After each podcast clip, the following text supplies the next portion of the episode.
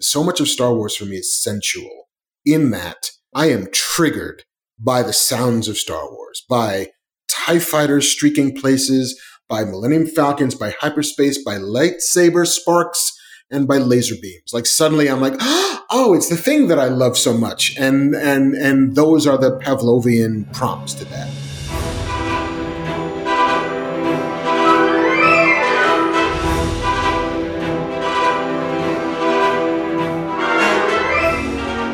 A long time ago, in a galaxy far, far away, three Entertainment Weekly nerds started a podcast, and this is that podcast. Welcome to the Dagobah Dispatch. I am Dalton Ross, and while I am flying solo, or Han Solo, as it were, for the moment, Devin Coggan and Lauren Morgan will join us momentarily, along with our guest, former EW editor Marc Bernardin. But real quickly, before we get to that, I want to confirm that my pants are indeed on fire.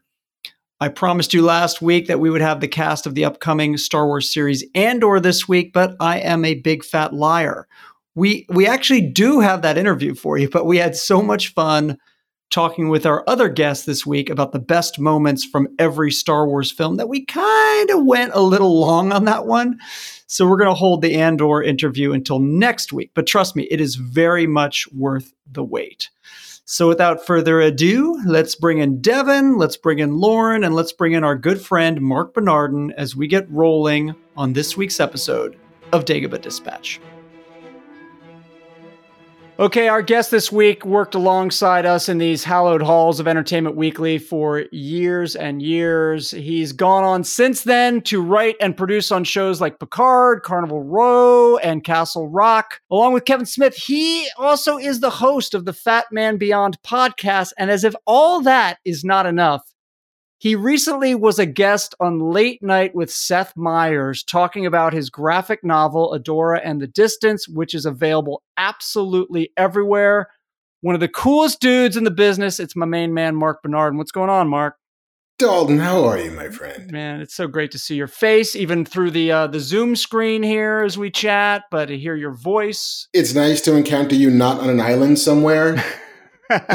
We're all on our own proverbial island ever since COVID hit, you know, so, so, to speak. It's it's great to have you. Mark and I worked together for years at EW and uh, loved working with them. So when someone has uh, been at EW for a while, then they leave, we give them a cover. And it'll be something they were really into, and we'll superimpose them awkwardly into the cover. So we gave Mark the Battlestar Galactica cover and turned you into Ga- Gaius Baltar, if I remember correctly. It's really disturbing looking, dude. I still have nightmares about it. oh, it, it was it was the best worst Photoshop job I've ever seen because it's like it's Baltar in the middle, and then there's there's there's Mary McDonnell as Laura Roslin, right. and Tricia Helfer as Six, and I've since showed Tricia Helfer that cover, and uh, and she was she was as gobsmacked and disgusted as we both are it's awesome. We're gonna have to we're gonna have to locate that, and uh, you're gonna have to send that to us so we can send that out to Done. everyone. I mentioned you started a campaign to get on Seth Meyers to talk about Adora and the Distance, your fabulous graphic novel. How how did that actually end up working? Like, how does that happen? You just wished it into existence? Well, listen, there's there's I'm sure you've seen an old movie called uh, The Man Who Shot Liberty Valance. The the the upshot at the end of that movie is, you know, if the legend is better than the truth, you print the legend. So the legend is I went on the internet and I rallied the troops to my cause of getting on Seth Meyers. And lo and behold, some Seth Meyers producer saw that plea and saw my video campaign ads and all, all that stuff. I was like, you know what? I like the cut of that guy's jib. I, he's got a lot of moxie. Let's get him on the show and have him talk about his little comic book. So that is exactly what happened, Dalton. exactly what happened. Man, I was thinking like uh, if that's the way it happened, you gotta you gotta aim a little higher. You should have been like get Mark in the MCU. We could have been like just like casting you everywhere. The key is to aim is to, is to like find your plateau. Don't ask for the world. You know, just ask for the moon and maybe you'll get the stars. But yeah, it, I suppose the the truth is a little bit more mundane, a little bit more pedestrian, while still incredibly improbable. Which is like you know, my managers and my reps, they saw the video plea and they're like, hey, do we know anybody Seth Meyers? Like, yeah, we know the booker. And then they called the booker and the booker's like, yeah, I mean, sure, I guess. And it just so happened that like Mike Shoemaker, who produces the show, also has a child on the spectrum. And he was like, so he read the book and loved the book. And then Seth read the book and really liked the book. And they're like, yeah, let's friggin' book this dude, you know, and, and the Kevin Smith of it all always kind of helps is the Kevin and, and Seth go way back. So it was like, well, all right, if he's on with it. There were a lot of things that seemed the vouchsafe made easier. It was like, oh, all right, well, he does. Oh, all right. Oh, and Kevin likes him. Oh, that's fine. Yeah. You really were there to check on Kevin Smith's marijuana. Let's be honest about it. That's what I was, you were really it doing was, there. It was still safe and sound in the mug on the desk. Listen, your graphic novel is inspired by your autistic daughter. Has she read it? She has not read it because reading is still a thing we're working on. Yeah. Um, but she has looked at the pretty pictures and she has not flung it across the room in disgust. And so I will take that as a win any day of the week. that is a win. You're a great dad. And I mean, we had to have anyone that's a dad of a guy named Luke has to come on a Star Wars podcast. That's the rule. If you name your kid Luke, you're coming on the Star Wars podcast. Yeah, but but it's Luke with a C because I have to walk between both worlds. I have to walk between the Star Trek world and the Star Wars world, all the while kind of not really telling my wife that it was either world. I think she's a very big fan of the movie French Kiss, in which Kevin Kline played a fellow named Luc Tessier, and I think that was the way that I got it done. Was the it's after one of your favorite romantic comedies? She's like, oh, that's great. yeah, it is. We, we love we love stealth baby naming on this podcast. Uh, all right, let, us get into Mark's sort of theory about Star Wars films. We can have Lauren and Devin react to this, and then we're going to go from there. You have a theory about these Star Wars films, and your theory is I'll give it roughly, and then you can drill down on it. That base essentially yes. the sum of parts is often not as great as some of the individual parts within. Explain.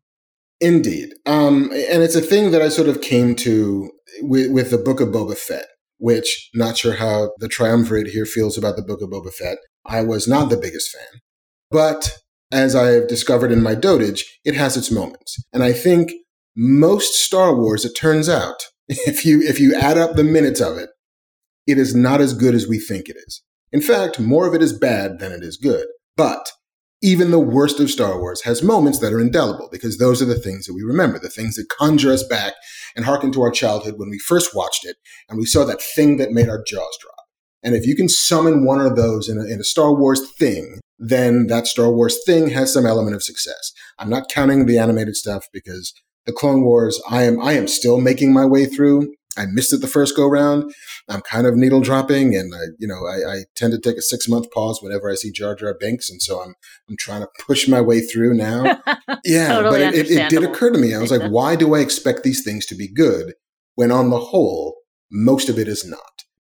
It is because I don't need it to be good. I just need it to be Star Wars, and that ended up being the the weird equilibrium that I built with myself. And, you know, it is the internet uh, upon which we have to manufacture the hot take. Otherwise we get kicked off the internet. But I think emotionally, that's how I endure the stuff that I don't like in the hopes that I will eventually get the thing that I love, or at least a glimpse of the thing that I love in it.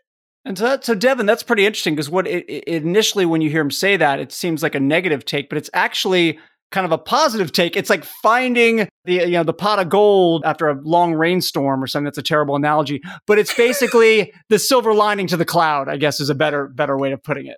Yeah, I actually really like that analysis. I think that's been very true to my Star Wars experience too. I think to be a Star Wars fan is to get your heart broken at least once, if not multiple times. You know, this is a franchise that has had so many ups and downs, some more publicized than others, but there is a sense of magic to it. It's like pizza. Even bad Star Wars is still Star Wars. and I'd, I'd, rather have that than, than just about anything else.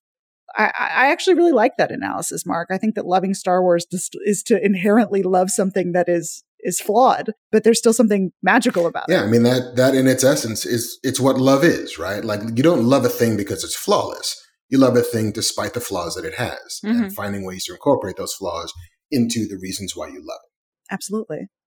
Lauren, how do you feel about this uh, this take from Marc Bernardin? I think this is pretty accurate, and I go back to like what I've said before on the podcast of I came of age when the original trilogy came out, so it was like you know you got the original trilogy, and then you got a couple Ewok movies, and there was really not much else. So you had to watch those Ewok movies a lot to get any kind of Star Wars at the time. And then even when the prequels came out, and I really didn't like Phantom Menace or Attack of the Clones at all, but there were parts where you pull it out.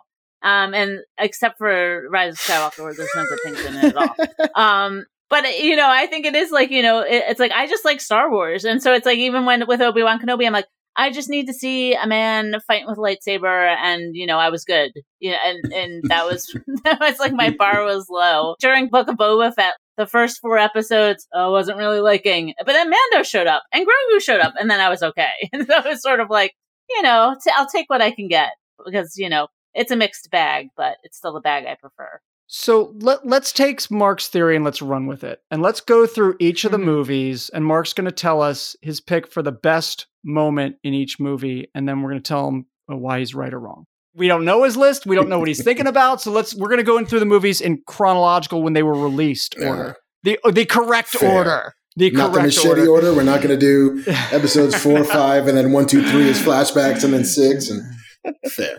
Um, all right, so no, so let's let's start with uh with a New Hope, first one to come out, and you know, obviously just lit the world on fire, and was just this major revelation from the first second you see that the bottom of that star destroyer on the top of the screen. You're like, what is happening? Mark, what's the best moment in A New Hope? You know, I think this this was the hardest one to choose because it's got the most of them. You know, ironically, the second hardest to choose is mm-hmm. Rise of Skywalker, which is like, is there are there any? I'm not sure. um, but but for me, my heart of hearts, it, it, it lies in the trench. It, it, li- it, lies in the in the attack run on the Death mm-hmm. Star, and specifically the moment when Han Solo streaks out of the sun and, and blows up the errant TIE fighter and says, You're all clear, kid, let's blow this thing and go home. Like that for me is what that movie is. That for me is where that movie mm-hmm. summons the entirety of its magic. I mean, there's there's glory to be found elsewhere. There's glory to be found on the Death Star with, you know, Han Solo's amazing improv conversation. There's glory to be seen on Tatooine when Luke watches the setting of twin suns. Like all of that stuff is evocative. But when I think of Star Wars, I think of that moment. It's, I mean, it's classic. I mean, uh, R.I.P. Porkins, but you know, it's, it's porn went out for Porkins. It's gotta, it's gotta be that. I mean, I try to think, Mark. I remember when a kid watching it, the trash compactor room scene, like, really struck me when I was a kid, and obviously in a goofy way, the cantina scene, just because all these alien life forms was a huge thing. But it's gotta be the, it's gotta be the Death Star run. I think. Don't you agree, Devin?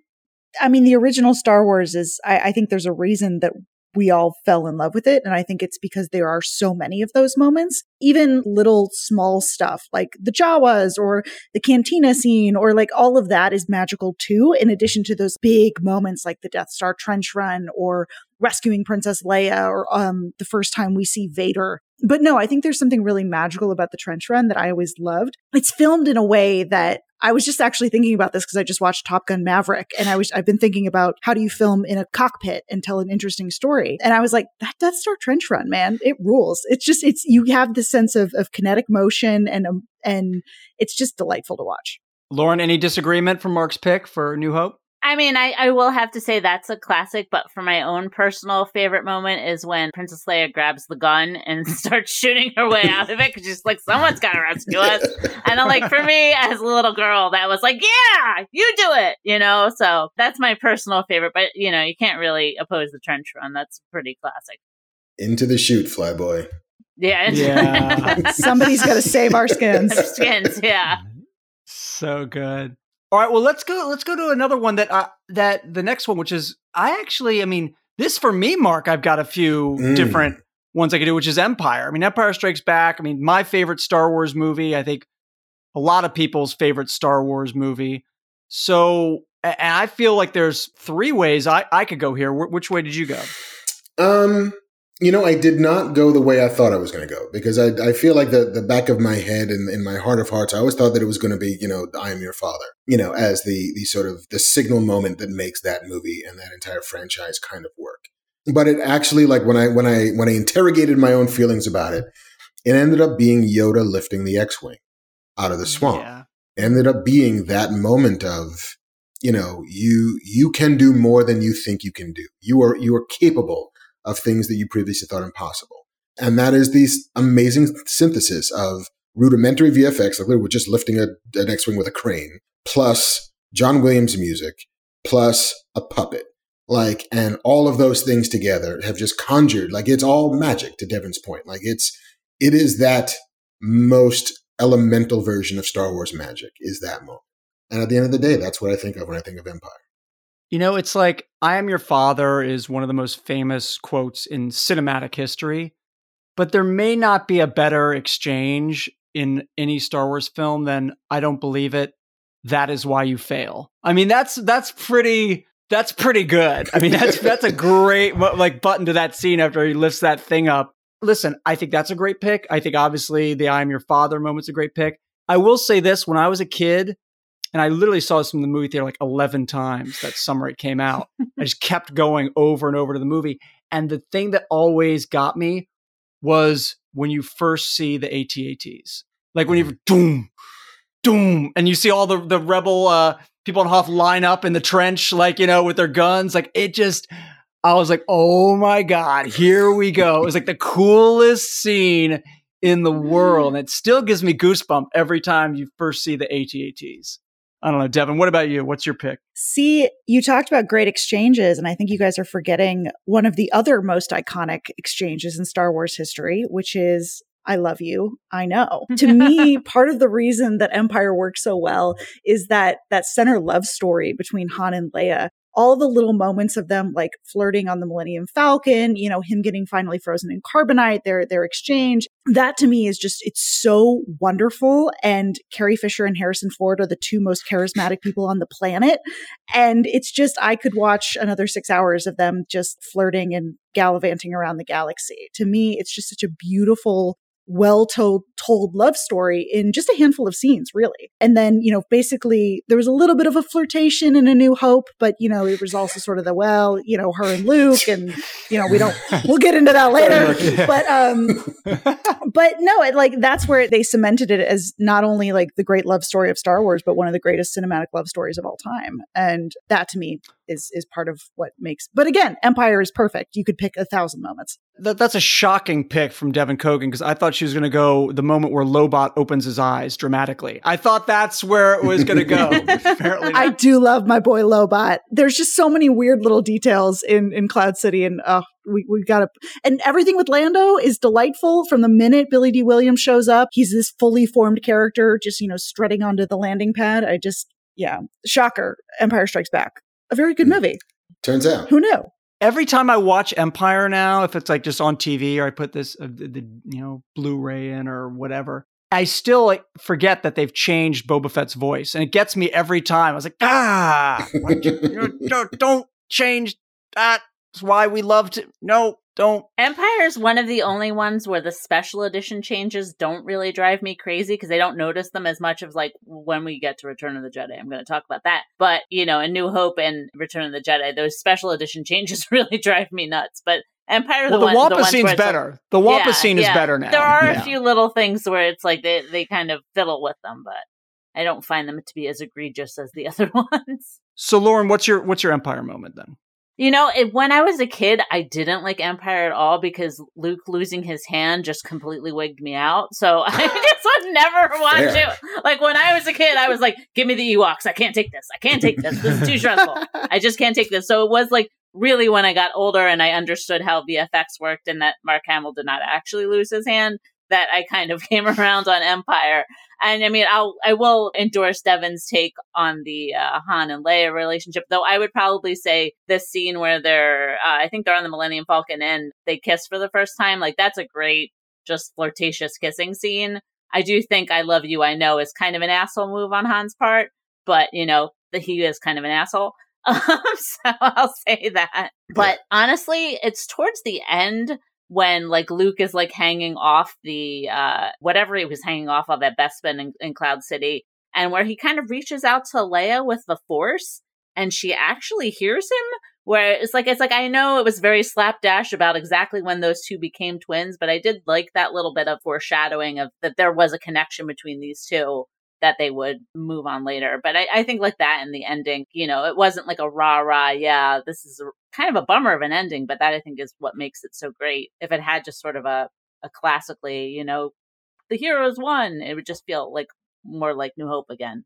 Well, that is that's a great moment, but I want to go back to something, Lauren. So, mm-hmm. do you get PTSD every time someone gets their hand cut off in a Star Wars movie? Because that happens a lot. Like, there's a lot of limbs getting chopped off. And the thing is, like, Vader's hand got chopped off, but it was already robotic, so I was like, whatever. But it was also like the same thing happened in Star Trek: The Wrath of Khan when the earwig goes in Chekov's ear. That freaked me out. That freaked me out.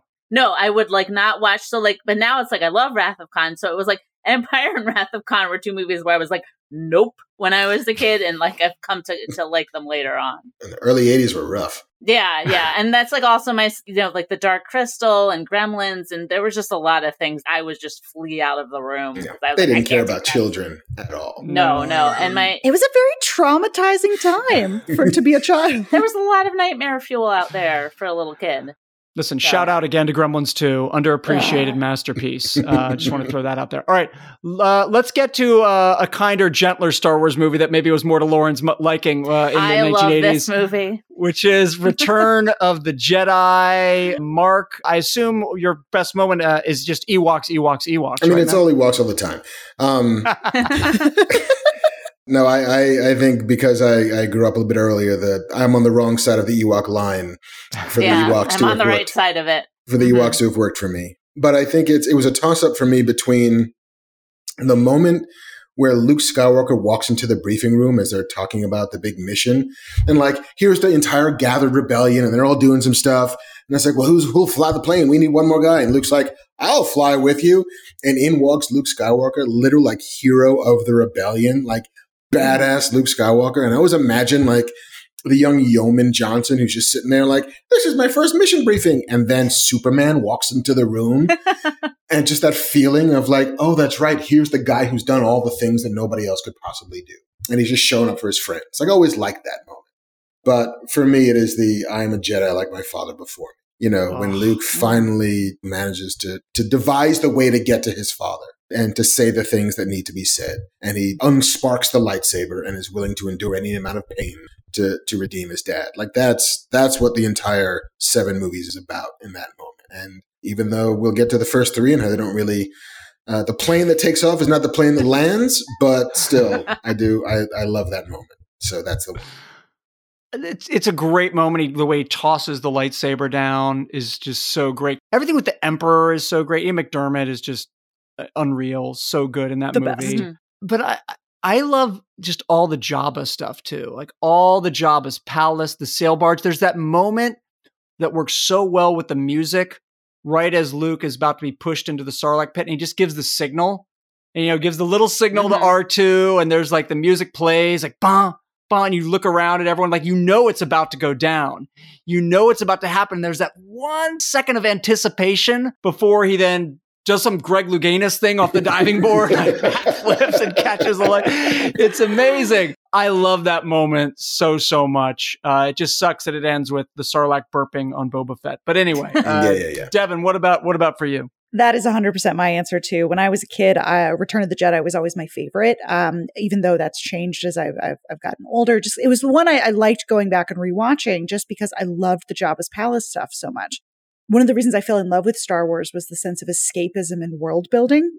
And to me, the world building in the Jabba's palace scene is just the creatures and the music. And it's, it's a wonderful, it's actually very well orchestrated the way the tension is when, you know, Leia is sort of first infiltrating Jabba's palace to when she gets caught to when Luke shows up in his dramatic all black ensemble. I, one of my favorite things about Luke Skywalker is that he understands the importance of a grand entrance. Like you said, I love that he shows up costume change. We see it in the Last Jedi too. Like he got a haircut, and the man knows how to make an entrance. He he really does. He is a drama queen, like like his dad before him. Um, but I, I've just I've always loved that Jabba's palace stuff. I love anything with weird creatures, and the music is fantastic. I'm not a huge fan of the the added Sy Snootles yeah. bit in the special edition, but um, Jedi rocks. Yeah. Jedi mm. Jedi's rock. What can what can we say? Um, Lauren, I have to imagine yours is Yub Nub. yes, it was actually. I'll back up a little bit and then I'll, I'll go into my, the ending. But the scene, honestly, that that always affected me and affected me the other day, and I watched it again. Was when uh, Luke unmasks his father. His father's dying. Oh. He's trying to get him on the ship, but his father's like, no, I want to see you with my own eyes. And I think especially after the Kenobi from the other day where we see him only getting half unmasked, but like him getting fully unmasked. I've always just thought that was an extremely moving scene. Uh, and I thought like Mark Hamill was great in it. You know, I don't quite know why Anakin is like 75 years old at the time when he's only supposed to be 45. As a 44 year old, I, uh, I, uh, I, I, object. You don't but, protest, um, yeah. The thing that uh, always drives me nuts about the special edition, but that I still love is the original Return of the Jedi ending where Luke returns to Endor. You know, his father's burned on the pyre, but then it's just like he, he rejoins, you know, his sister and Han and ev- everybody else. And then he turns and he sees the Force ghosts. And there's just like sort of just a, such a lovely sense of accomplishment and happiness. And like, you know, you just look at Luke and Leia reuniting and, and not to think about what's going to happen later on. But mm-hmm. just for that moment, there's just that like happy sense that they have done the job and that their father is looking on to them and the proper Yub Nub song and not the other song. So I will literally stop whatever. If I'm watching it on Disney Plus, I stop it. I go to YouTube and I watch the real ending. And then, then I, that's like the one thing I was like, if they could just please just release the right ending of Return of the Jedi. The last, like, I think, Mark, you may know this. The the last time I think they officially they did officially release them on DVD, the mm-hmm. original versions. They did. I have, I have a copy. I have a copy yeah. of. I have a copy of Return of the Jedi because when I saw that, I was like, I have to go get this, but. It's somewhere in my house, and I have no idea where it is currently. But yeah. so I just watch it on YouTube usually. So listen, that was the easy part, I guess, uh, we did the, the original. There's plenty of options to choose from, a lot to go. Um, so let's go into the prequels now. Phantom Menace. I mean, I'll see what Mark says. I mean, for me, there's just one just obvious choice, and nothing even comes even remotely close to it. But let's see if Marc Bernardin disagrees. What do you got, Mark? I got the Duel of the Fates, baby. I got. Now I got we're talking. Correct answer. Only answer, I think. I mean, yeah, I think th- that's what I call pod racing. It's not going to get it done. Um, um, you know, I, I, I, will say that I, I always did admire the restraint that they then squandered of not showing the double edged lightsaber until that final moment of that final battle even though they then put it in the fucking trailer. In the trailer, yeah. I'm sorry. you just did, just did. I, I, didn't mean to, to blow through it. I was that incensed by it. But yeah, mm-hmm. but yeah, like marketing just just well the, the toys right the toys were going to have it out there anyway so yeah but yeah man that that because we had wanted for decades to know what jedis were actually like because all we'd ever seen was a kid who never got trained right a retiree and you know, an asthmatic dude with lots of mechanical help. We had never seen a Jedi in their prime. We'd never seen what that could look like. And that moment when you finally get to see, when Obi-Wan Kenobi gets angry. I mean, it's, it's phenomenal. It's, it's the only reason to ever look at any of that movie again. And that great John Williams score and like all of it. Like that's, that's the moment for me where that movie earns its place in the canon. I do wish that we had just gotten to see that scene and not cut between four other different battles happening at the same time, as would become a, a Star Wars motif that I've never been overly thrilled by, where like, no, everything has to be happening at once. That's how you know it's the end. It's like, yeah, but my emotional investment is here. This is where I want to be. Mm-hmm. Show me the thing that I care about. You know, and that's a problem that has retained and continued even until Kenobi, where it's yeah, like, yeah. the fight that I want to see is not with the lady chasing a child around the volume. But actually, what I want to see is these two guys fighting. So yeah, that's that's my pick. We said the exact same thing uh, about the Kenobi finale. I've said the exact same thing about Phantom Menace. It drives me crazy when you have to switch to the Gungan battle from Duel of the Fates. The choreography on that scene is just lights out. Ray Park is amazing. Ewan McGregor is outstanding in that scene. Uh, Mark, it's not. I mean, it's it's my favorite lightsaber battle in any Star Wars movie. Just the choreography, the music, everything about it. It's still just every time I see it, I get goosebumps. It fires me up. And Devin, there is no other pick, right? No, there's no other pick. You know, when I was at Star Wars Celebration, they kicked off the big Lucasfilm um, panel by bringing out a full choir and having them sing Duel of the Fates as Ewan McGregor and Hayden Christensen walked on stage. And everybody in the entire arena went bananas because it's just everybody knows what that means and everybody knows what an iconic I, again, John Williams is a lot of heavy lifting. We'll we'll talk about some ups and downs throughout this as we get into the rest of this series. But man, John Williams, the man never misses. Yeah. Lauren, anything you want to add to Duel of the Fates? I mean, what else is there? My only criticism is I thought they killed off Darth Maul too quickly because I thought he was yep. so awesome. And then I was like, and he's gone? Like, I thought he was going to be the new Darth Vader, though obviously there is going to be another Darth Vader. But like, I was just like, you cut him in half? What happened? I mean, and we all know he comes back later in the Clone Wars through a lot of stuff. But yeah, so I, I don't really think there's really much other choice in the Phantom Menace except for that. Yeah, agreed uh, on all counts. All right, let's move on to Attack of the Clones. This is a movie that is really two movies, and one of the movies I think is okay, and the other movie is not very good at all. uh, you have the love story battle, and then you've got Obi Wan, as Devin likes to say, investigator Obi Wan, Private Eye, uh, going out to uncover a mission. Mark, very curious to see what your moment is from Attack of the Clones. It's less a story moment, and it's not a very long one because I, I think honestly of the prequel trilogy, this is my least favorite and of the entire Skywalker saga, it's like my number two least favorite because it has fundamentally no real purpose other than setting up a love story that's never really supported because I never for a second bought that those two people were in love other than, you know, plot convenience. But there's a moment, and I had to look this up because I've forgotten so much of this movie, on Geonosis is the name of the planet. I was just like, other mm-hmm. sand planet where you know the the whoever the Geonosians are who we're fighting against and our clone guys who are coming in to save Obi Wan and Padme and, and Anakin's life. There's a moment when they're they're on the surface and it's this sandstorm fight, right? Where it's just it's nothing but obscured and like there's dust in the air and there's laser beams flying through this sandstorm. And for yeah. like 15 seconds, it becomes this like beautiful kind of abstract moment of just color and sound and light and fury. And it's, it, it, it does remind one that George Lucas was at his heart an independent filmmaker. And like, how can I get across emotion with nothing more than light and sound? And like that moment is when it's like, oh, here's where you were inspired and nobody got in your way. Or here's the inspiration you had and, and nobody else had to yes and you into something different. It is the only thing that I've remembered from that movie, other than Yoda flipping around, which I remember the moment I was like, that's cool. And then every other time since, like, that's not. so I, I, I just stick with that moment of like, here's the futility of war rendered as beautiful as possible.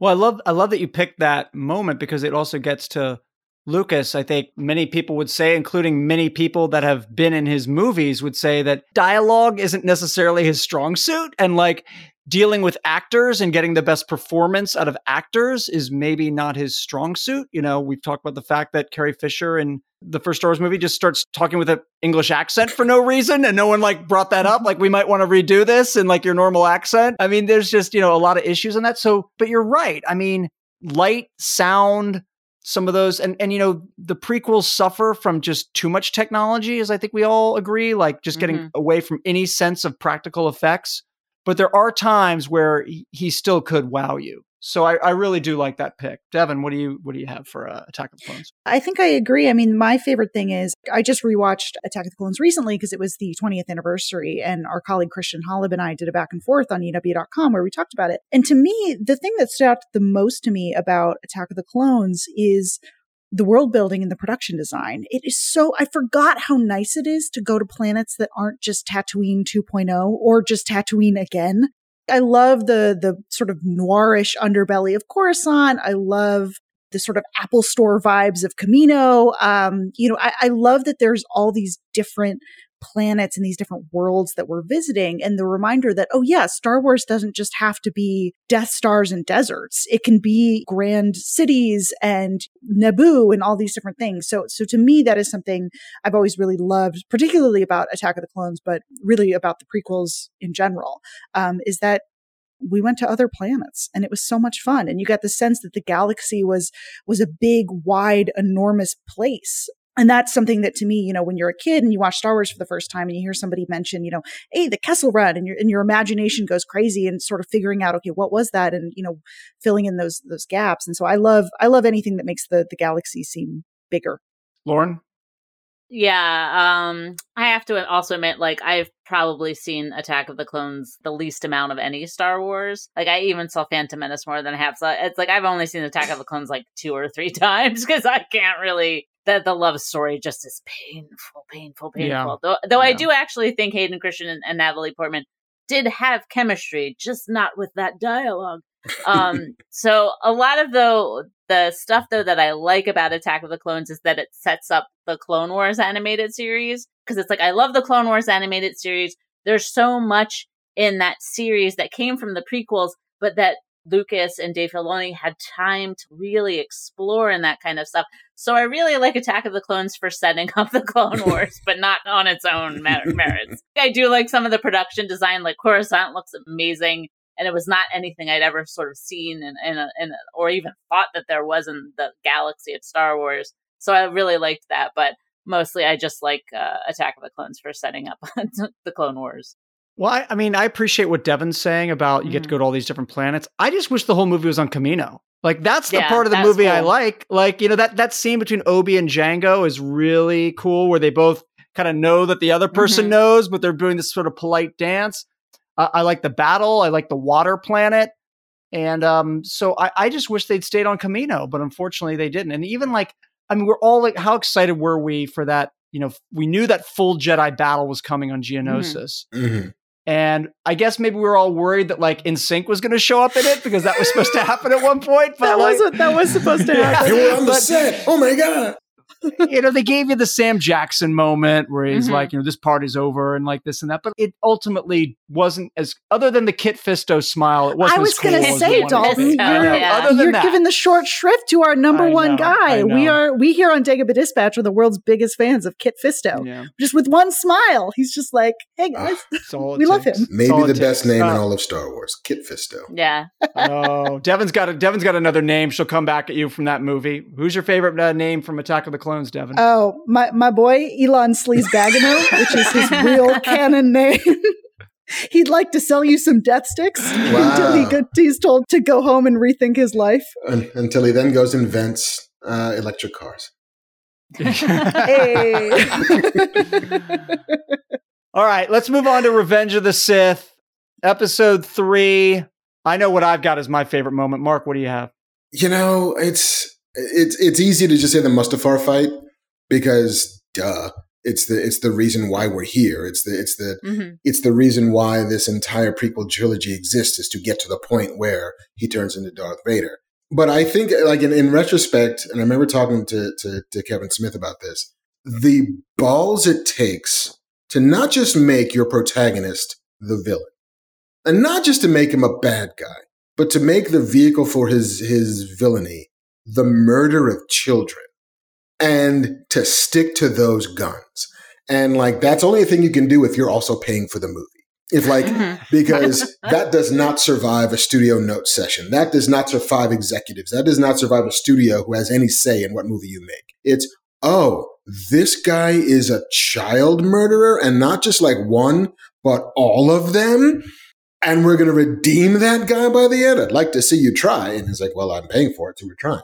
But I think that level of commitment to the bit that is Darth Vader is so incredibly impressive. At the end of the day, as much as I do love, I have the high ground, Anakin. I think it's the fact that they went that dark. Is Order 66, this thing that, that hangs so heavy over Star Wars itself, I think is kind of great. So yeah, that's that's that's my pick. And then they went back to it for Obi Wan Kenobi, which is kind of cool. One of the cooler things that they It's the snap of the Star Wars universe Yeah. around which every story has to take place and revolve afterwards. I want to give a special shout out to that weird space opera scene where we learn about Darth Plagueis Oh. the Wise. That's that's that's that's a great scene. I love that scene, and I love just like Anakin being like just not quite smart enough to figure it out. When you watch it, he just looks like kind of like a dumb school kid who someone the teacher's trying to explain algebra to him, and Yeah. he just can't quite put it together. I also want to give a, lo- a shout out. You know, everyone talks about hello there, but my favorite Obi Wan Kenobi line is "Killing Sith Lords is our specialty." Mm. You know, it's like it's just like that weird accent he looks on special specialty. So that's great, but to me, it is. It's not just the whole Mustafar battle, which is fine, but it is specifically watching Anakin on fire with no limbs and trying to mm. like with this one mechanical limb trying to crawl out of that and then just the fire catching up to him and just like exploding on his face and him yelling, I hate you. And like his eyes already look like the devil and he just looks like a crazy person. And remembering that this is a movie that was being seen by really little kids, you know, the first PG 13 Star Wars movie and and you're talking about how Lucas went there Mark with the killing kids thing and he went there in that scene a lot further than I expected it to do and it, I think it still plays Devin. Yeah, I mean, I was I was one of those kids. I was 12 years old when I saw this in theaters because I am a baby. But I, I'll tell you that that specifically Ewan McGregor saying you were my brother Anakin is maybe the hardest I had ever sobbed in the theater and possibly the hardest I've ever sobbed to this day. I just something about the emotion in Ewan McGregor's voice.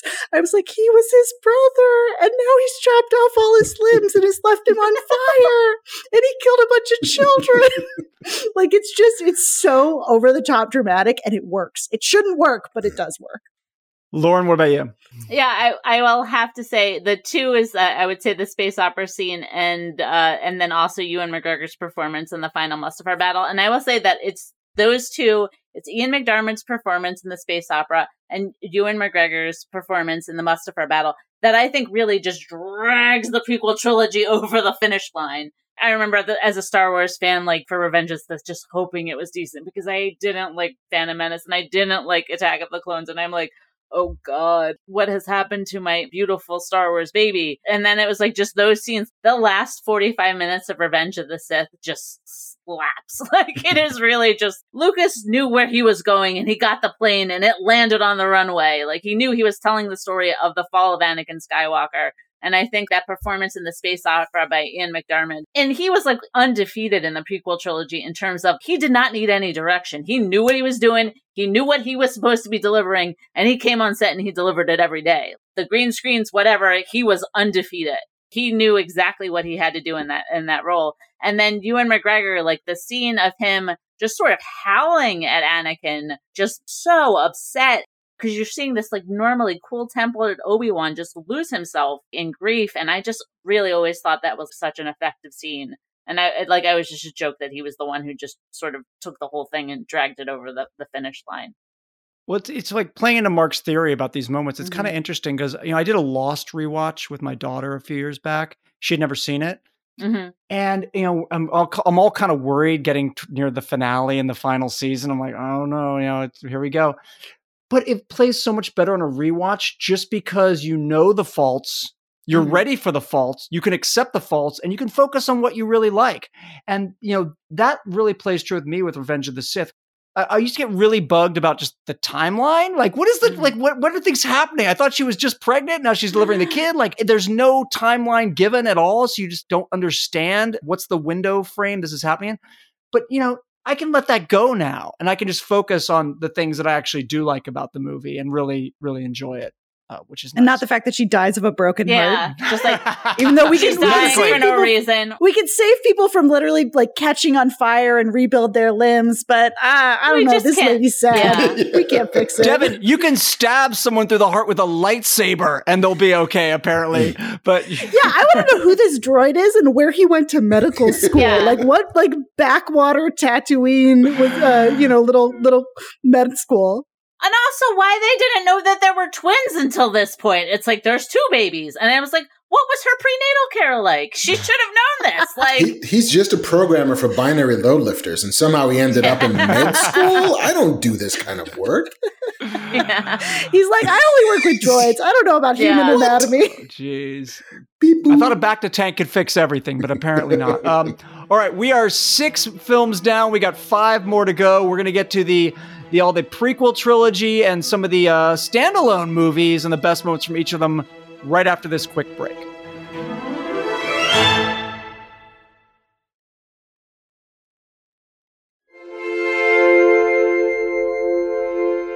All right, we're sitting here with Mark Bernardin talking about the best moments from every Star Wars film. We've gone through the first six movies. We've got five left to go, which brings us to the return of the franchise, the Disneyfication of the franchise with The Force Awakens. Mark, what's your favorite moment from The Force Awakens? You know, I think that that The Force Awakens exists for a number of different reasons. Um, most of them are financial. But I do think that it also exists as a as an exercise in nostalgia. And I do quite like Force Awakens as its own standalone movie because it does manage to do this incredibly heavy lift of giving us new characters we're eventually going to care about while servicing the 45 year olds who came because they wanted to see their original characters back again. But for me, the character that it turns out that I wanted more than anything was the Millennium Falcon. And so it's that moment when Rey and Finn looking for some way to get off Jakku. It's like, oh, we'll take the junk over there. And then they run that way. And then suddenly it's the Millennium Falcon. And then that action scene where she's figuring out how to fly it on the fly. And when he's kind of shouting stuff and he's in the, the gunner's seat and they're like, there's a moment where that just becomes Star Wars again in the way that the movie hadn't been before. And when you hear those noises, so much of Star Wars for me is sensual in that I am, I am triggered by the sounds of Star Wars, by TIE fighters streaking places, by Millennium Falcons, by hyperspace, by lightsaber sparks, and by laser beams. Like suddenly I'm like, oh, it's the thing that I love so much. And, and, and those are the Pavlovian prompts to that. And so that first scene where the, the Falcon is doing falcony stuff again for me is the moment. Like it's not even when, when Han and Chewie walk on the ship, which is nice. And I'll give it that. And it's definitely not the moment when Kylo kills his father, which didn't see that coming, but cool. Like I, I, I dug that. But it was as an exercise in, in, in shifting me back quantum leap style to my eight year old self. That's the one that does it. And it's done so well. Like, I mean, we knew the Millennium Falcon was in the movie because it was in the trailer or whatever, but we're thinking, all right, well, Han's got the Falcon. He's going to show up and be in that at some point. And she's on Jakku, and they, they have that one line as they're running. He's like, what about that ship? He's like, that's a piece of junk and then the ship they're going to blows up and then it the camera pans and you see the falcon and it's like whoa! Like it's it's such a great reveal and i just watched this movie again recently and, and i agree with everything you say mark. It's it's so funny. My feelings are very conflicted on force awakens because as i watched it i realized that they were sitting in a room in a conference room like how can we give them the exact same movie as the original Star Wars, but just change it up enough. Where like, it, like it's kind of like the new Top Gun, actually, which is the, the exact. You knew like ex- I, I scripted that movie out two years before I saw it. I knew exactly what it was going to be. So they basically give you they're force feeding you what they think you want, but they're right. Like it works. Like the movie works. The casting's a plus, and it's not an inventive movie, but it it totally delivers what you want to have. And that Falcon moment is just a great reveal. So I, I really do love that pick. Devin, well, what about you? Yeah, I totally agree in that that this is sort of you know someone took a New Hope and sort of filed the, the serial numbers off a little bit. you know, it's it's we've got a lot. It's a lot of similarities. But for me, one of my favorite um, moments in this film is is a little moment. It's where we sort of first meet Rey, and we see her, you know, living on Jakku. We see her hiding out in basically the remains of an old, like I think it's an AT-AT, and we see her like making that little dinner with the thing that puffs up and like turns into a loaf of bread. And I thought that was so cool. And there's we see her sort of sliding, almost sledding down the sand dunes, and we hear this great new theme from John Williams, Rey's theme, and it just has this sense of magic and wonder and this idea that she's just this you know small person in this is great big galaxy that I, I just remember that little sequence really stayed with me the first time i saw it and has, has really stayed with me since great visual great yeah. scene i mean and, and i think to your point devin the thing that specifically that movie gets that none of the tv shows for me have gotten is scale star yeah. wars was mm-hmm. huge in that movie and the idea that she's like riding her little sled down out of the blast tubes of a star destroyer and just like dead things on the horizon, evidence of a war that had long since passed. Like it's just big again in a way that it hadn't been for a long time and might never be again, given the way we're currently getting Star Wars. Yeah. It's a great point. Uh, Lauren, what about you? What's your favorite moment from the movie? My favorite moment, and uh, I'm just going to be pretty basic here, but was when uh, Rey called the lightsaber to her during the battle with Kylo on Starkiller Base. I mean, and again, as a as a little girl who was really excited to see Prince Leia take the gun and start shooting for herself. Just getting the girl getting to be the Jedi. I was just so excited by that. And and like when she called it to her hands and then she kicked Kylo's ass. And even just that part where he's like, I'm gonna try I'll teach you the force, I'll teach you the force. And she just like closes her eyes and just connects to it herself. To me, that was such a, an amazing moment to watch. And I had actually, at this point in time, I had like a six month old daughter. I hadn't been to a theater in like six months. It was the first time I had been back to the theater uh, since I had a kid. One of the grandmas was babysitting, so I was in the theater and I was super excited. So I was just super hyped up for it. And I was like, she's the Jedi! Because they kind of hid that information uh, in the marketing things. Yeah, the scene where where he's trying to break into her mind too is pretty Mm. great. Yeah, oh, that was one. And she first- just sort of yeah. completely stops him. I was like, mm. Yeah. It's Mhm. good stuff. All right, uh, that's Force Awakens. Now we get to go to Rogue One, and much like Phantom Menace, I will be very surprised if any of us has a different pick. Uh, I think we'll all have the same one, but maybe someone will surprise me. Ma- Mark Bernardin is uh, full of surprises sometimes. Mark, what's the best scene of Rogue One? I feel like I'm going to surprise you because Okay. I know I know what we want it to be, and I do. I and I love that scene.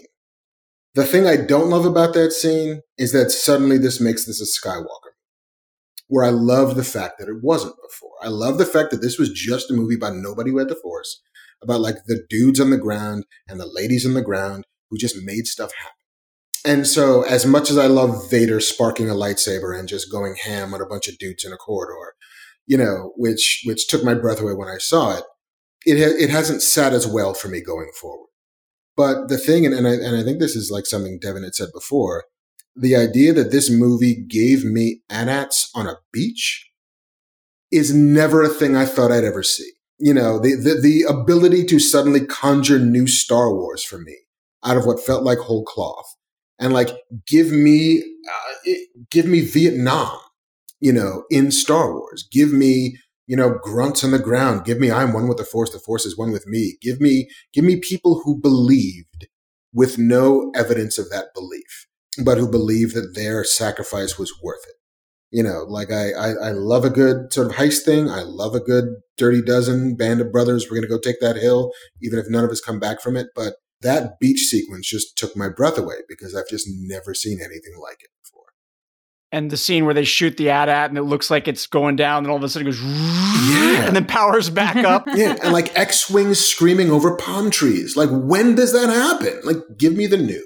It's such a great point, and you couldn't be more wrong. It's Vader. what are you talking? What's wrong with you? It's Vader, dude. They made Vader a badass again. They felt like you know they they turned Vader. Now we're watching him as a little kid yelling "Yippee!" and then he's complaining that he doesn't like sand, and it's like, oh god.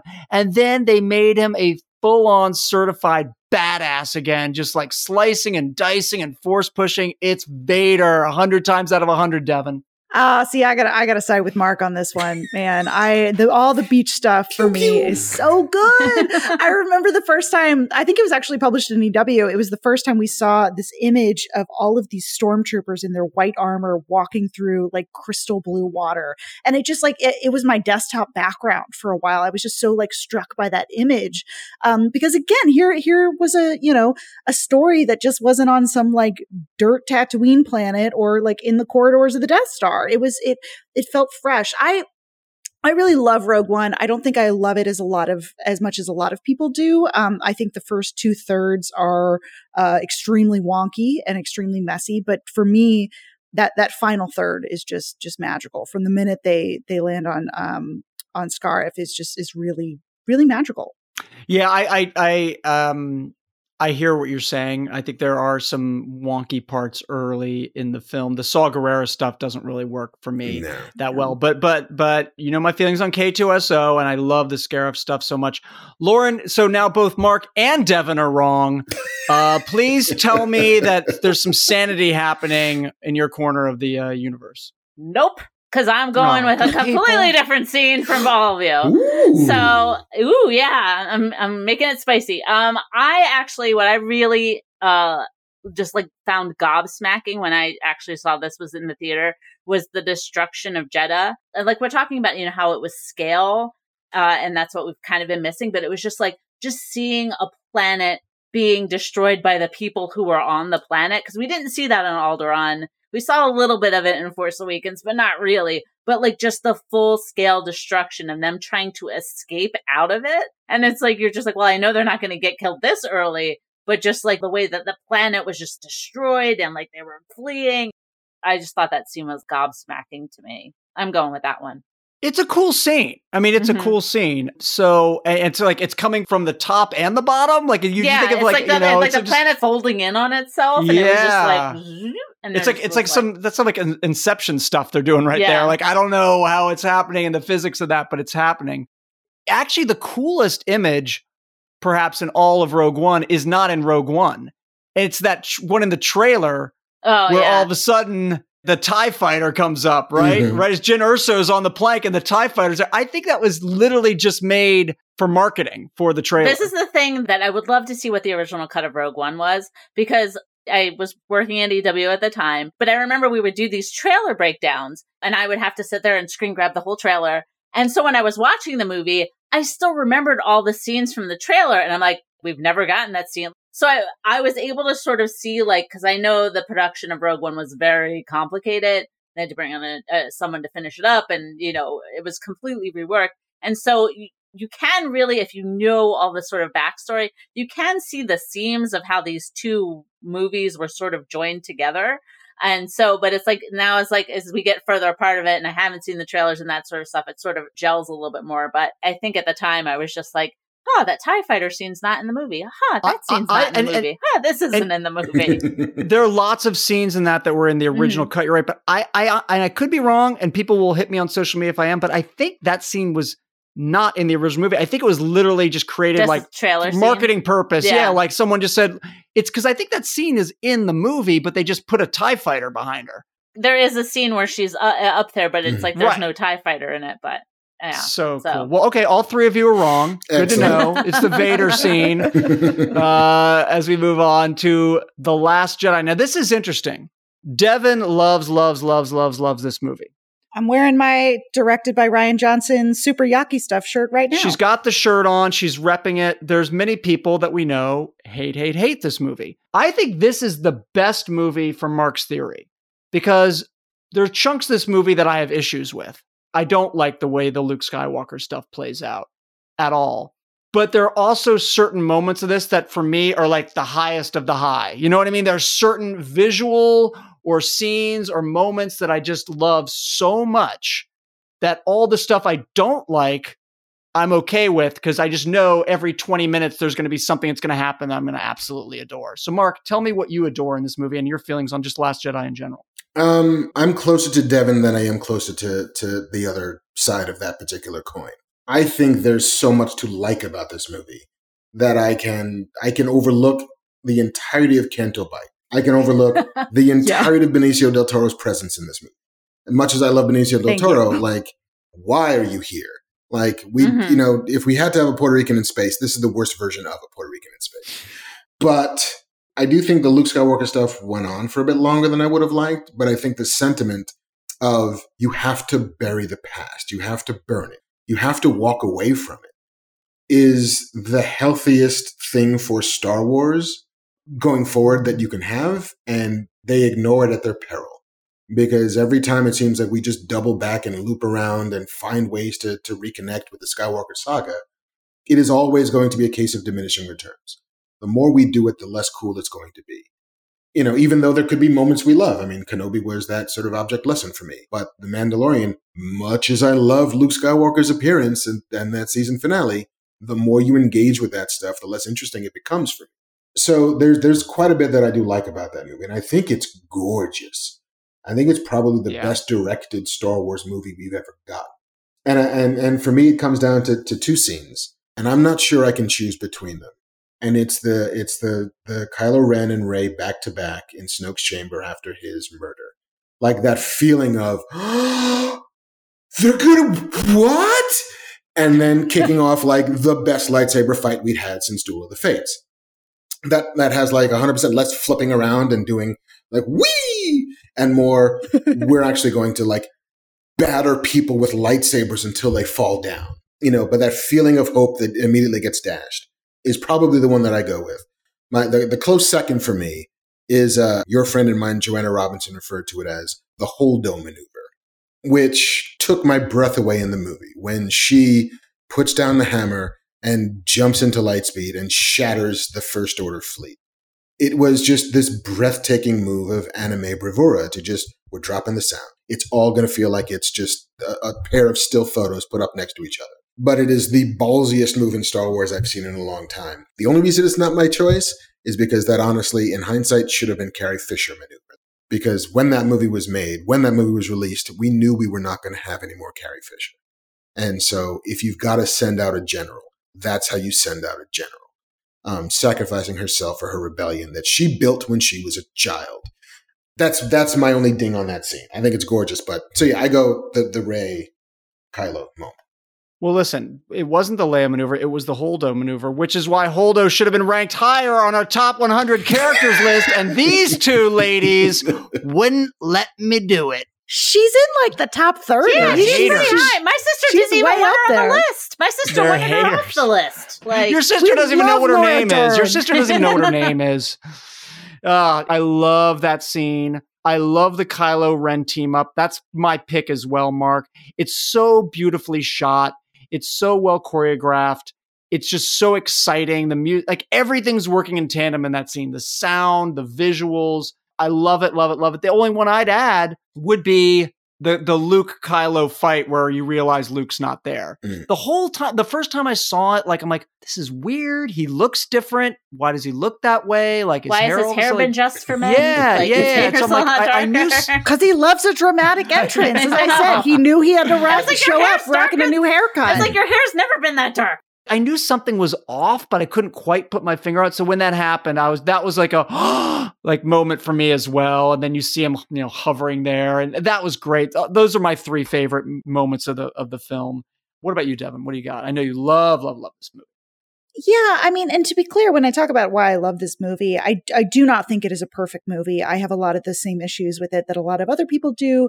I think the Canto Bight stuff doesn't work quite as well as I wish it did. Um, I think that we've talked a lot about how I saw so much more potential in Finn's character specifically and would have loved to see that kind of go in a different direction. But the reason I love Last Jedi so much is that it is, it feels like Star Wars without being slavishly devoted to Star Wars. It, it isn't afraid to blow things up. It isn't afraid to try new things and make big swings. And, and to me, you know, we've talked a lot about, you know, those gasp moments, those moments that just stun you in your theater seat. And to me, Last Jedi is the closest I've come to watching the original Star Wars, just the sense of wonder and magic that it evoked in me.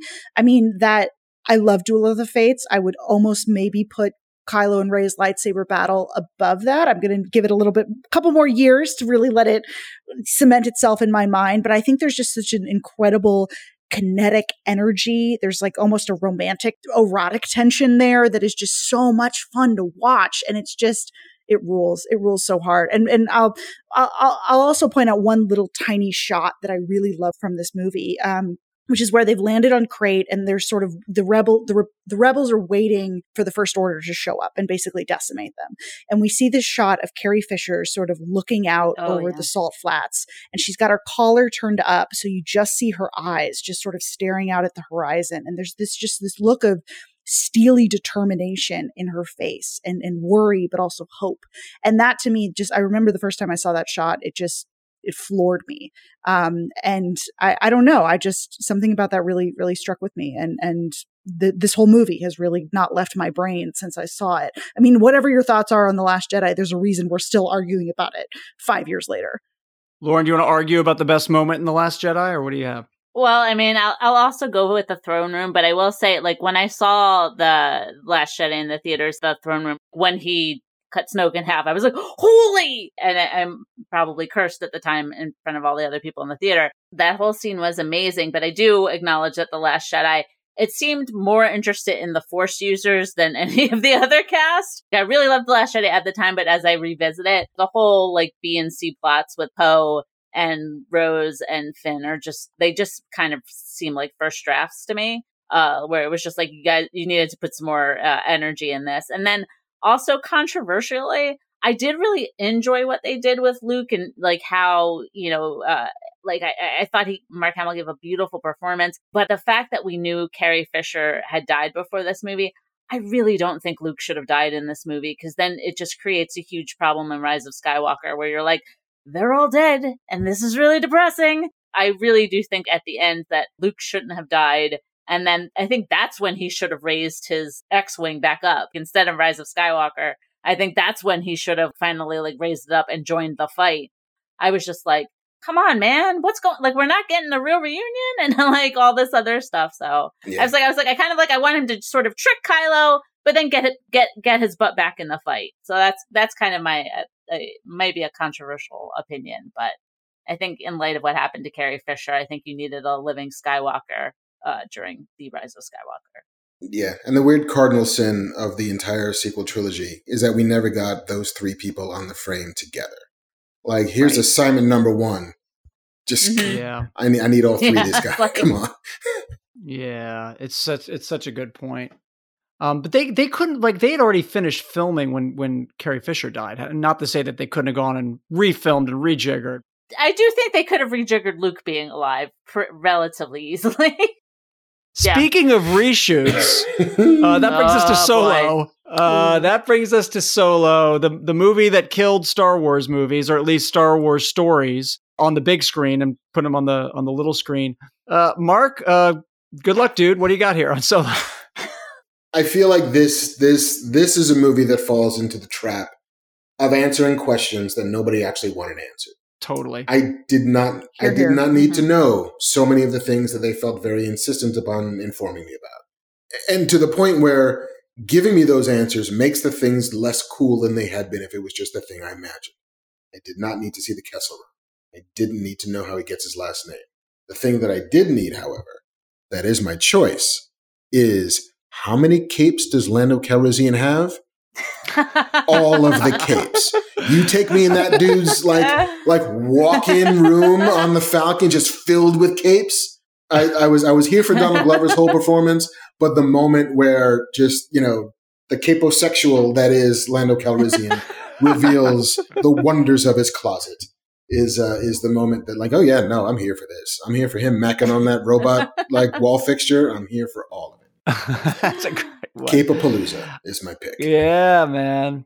Fire it up. I, I the only thing I can go with here would be I did like the way they had Han shoot first on Tobias Beckett, which is the Woody Harrelson character, where, you know, he basically because of all the controversy and the whole Greedo situation and Mos Eisley, the fact that they showed him definitively doing that uh, I did like that, and I said that's sort of their their acknowledgement now that George is out of the picture with making creative decisions to be like, yeah, okay, he's shooting first here. So I, I appreciated that moment at least, Devin.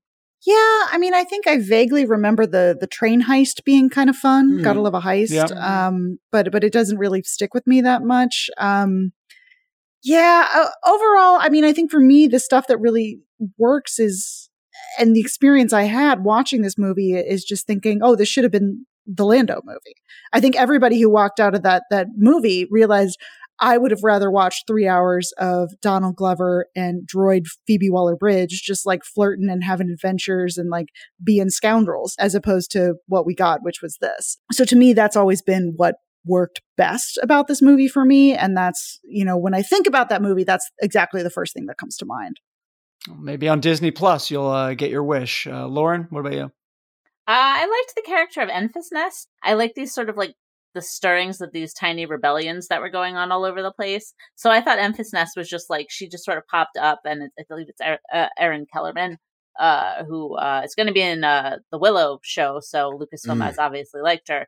You know, I just thought she was kind of a fascinating character, and I was like, I'd like to know more about her not so much more uh, anything that's going on over here. So that was sort of one thing where it's just sort of was like, I, this is another one where I would have liked to see the original cut because you know Lord and Miller have made some very very good movies, and I would have liked to see exactly what take they had actually envisioned for this and what exactly it the sort of pedestrian movie it wound up being.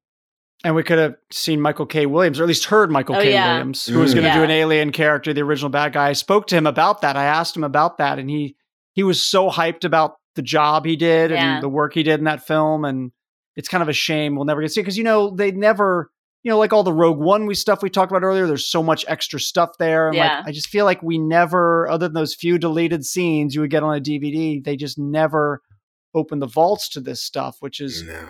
really, really a shame. And it, it, to those that are listening right now and screaming at us because you really like Solo, I will say we we we give equal time, and we're going to have someone on uh, in a few weeks who's a, a big solo defender. Uh, I won't mention who, but he's a he's a he's got a, he's got some things to say, and we're going to let him say it, and we're going to have a, a big solo deep dive coming up around the corner in a little uh, a few weeks. That person is not Marc Bernard, by the way. No, no. I will. I will say when I was at Star Wars Celebration, um, you know, Ron Howard came out because he was he was talking about the Willow show, and there was huge cheers of Solo Two, make Solo Two, and Ron goes, "Yeah, that's I, I don't get say over that or whatever whatever he actually said, but." There's an audience out there for it, but yeah, that's. I don't know if I'm part of it. We get to move on now. We get to finish up with Marc Bernardin's favorite Star Wars movie, Rise Kick of it out of the Skywalker. canon. I will say this. I will say this quickly. I'll give a little tease. There is a moment in this movie that I loved when I first saw it and then got so angry later. I'll reveal that in the, after Marc. Marc, what do you got for your favorite moment? If you found one. Uh, no, I, ha- I have I have two. One of which is genuine, and one of which it's only because it's so emblematic of the problems with this movie. The one that's genuine, you know, I think everybody will- be familiar with because it was the teaser trailer they released for this movie.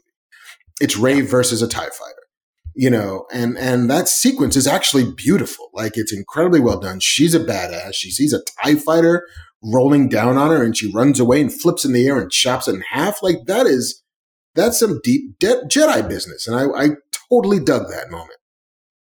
The one that actually speaks to the entirety of the movie for me, it's it's it's three words. It's three words delivered by one of our greatest actors. Somehow, Palpatine returned.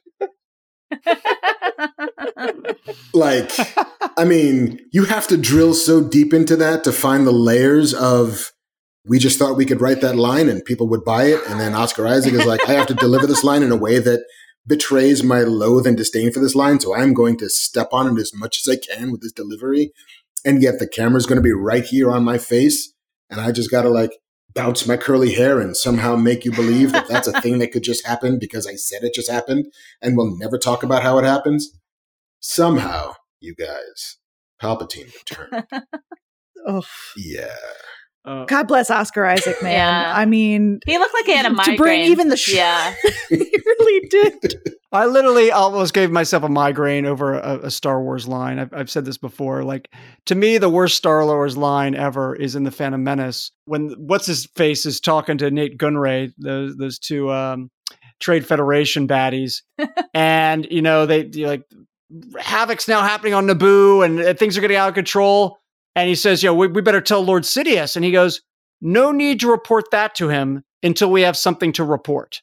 And just the fact that they they repped report, I'm like, there's so many ways you could have said that without repping report. No Yeah. need to report that to him until we have something to report. I'm just like, come on, just like spend five minutes fixing first that take line. theater. First Yeah. Look, George Lucas wasn't involved in Rise of Skywalker, but they said, you know, we're going to pay tribute to him by giving him giving some of the worst dialogue you've ever heard. I would Uh, love because that's know. what Star Wars is about. I would love to know what Lucas thinks about Rise of Skywalker because I can imagine him just being like, "Oh God, like what Yeah. did they do?" Somehow. I had a Somehow. moment that I actually thought was super badass and impressive when it happened. And that's when we thought Rey had killed Chewie. When Rey all of a sudden is trying to pull back that transport and you know it's trying to get away and Kylo's trying to get help it get away and then she pulls it and then lightning strikes it and blows that S up. I was like, "Oh my god, they killed Chewie. That's terrible. That's awful. It's also awesome that they had the balls to do that.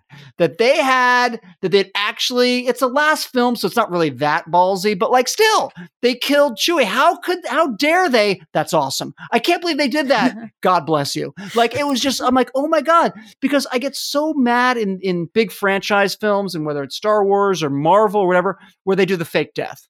Marvel had a run of like six movies in a row where they, you know, oh, they just killed Nick Fury. Psych! You know, every time they thought you killed someone, they didn't kill someone. And so I thought, oh my God, they did it. They killed Chewie. And then what, five, ten minutes, 20 minutes? I don't know what Yeah. it was. You realize he's not dead at all. And I was just like happy, but also bummed because they didn't have the guts to do it. They want they want the emotional payoff. but they don't have the guts to do it. Right before The Rise of Skywalker, I had been on some Reddit Star Wars spoiler boards, and they knew almost the entire plot of the movie. I don't know where they got it. so people had been talking about this like Rey lightning strike and like this whole like Rey's a Palpatine, and I was like, please God, please make this be wrong. Please make this be wrong. Please.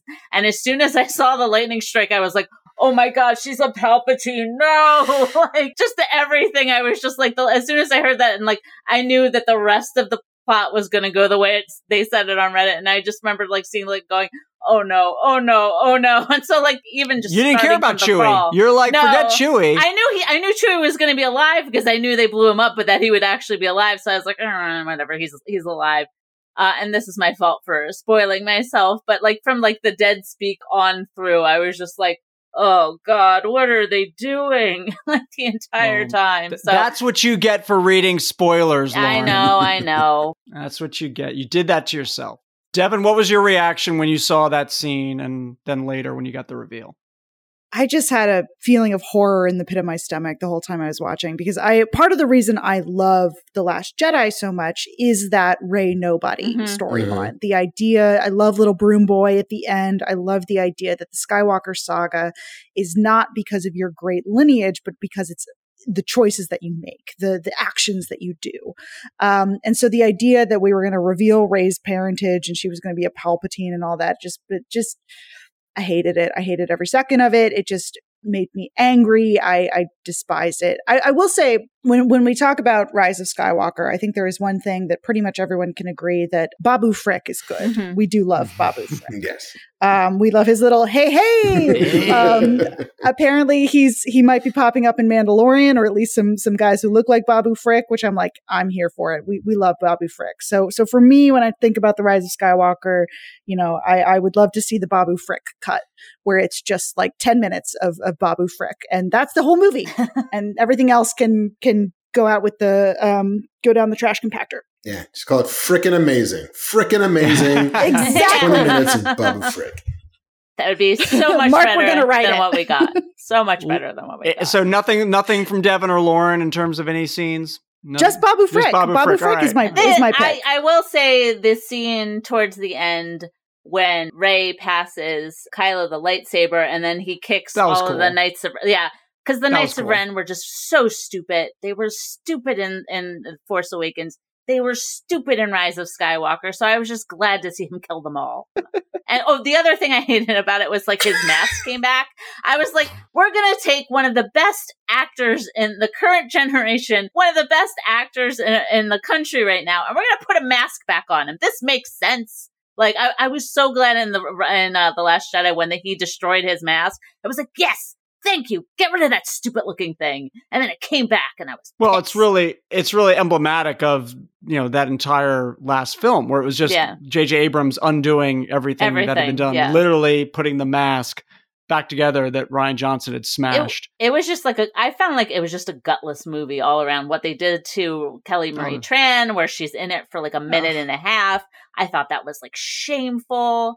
Just like Rey Palpatine was shameful. I just I so so you three generally liked the film, though, right? Dalton. Can you tell we're Star Wars fans? Yeah. we love Star Wars so much. I've like literally, just pure joy. I literally kicked this one out of my personal canon because I cannot deal with it. Like wow. I'm just like, out you go. And, Somehow you know. Palpatine returned, Dalton. Somehow.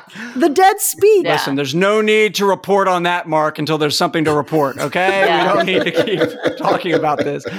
Uh, listen, this was we've gone on way too long. This was so much fun, Marc. Thanks for for spending the time with us, hanging out, geeking out, talking Star Wars. Man, I, you and I used to do this in the office back in the day, and it's just awesome to be able to do it again with you here on the podcast. This has been a blast so much. Thank you for the invite. I'll, anytime you want me to come and dispatch some Dagobahs, uh, I, uh, I await the call. All right, everyone, check out Marc's graphic novel "Adora and the Distance." You can get it wherever you want. You can get it on Amazon, or even more, go to go to your local comic book shop. Go to your independent comic book shop and get it get it right there wherever you want. It's it's absolutely amazing. Thanks again, Marc. Thank you, gang.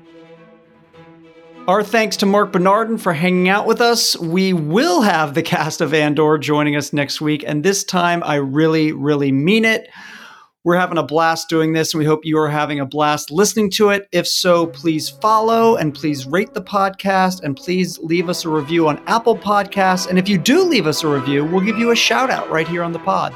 Also, hit us up on social media. You can follow Entertainment Weekly on all socials at EW on Twitter and at Entertainment Weekly everywhere else.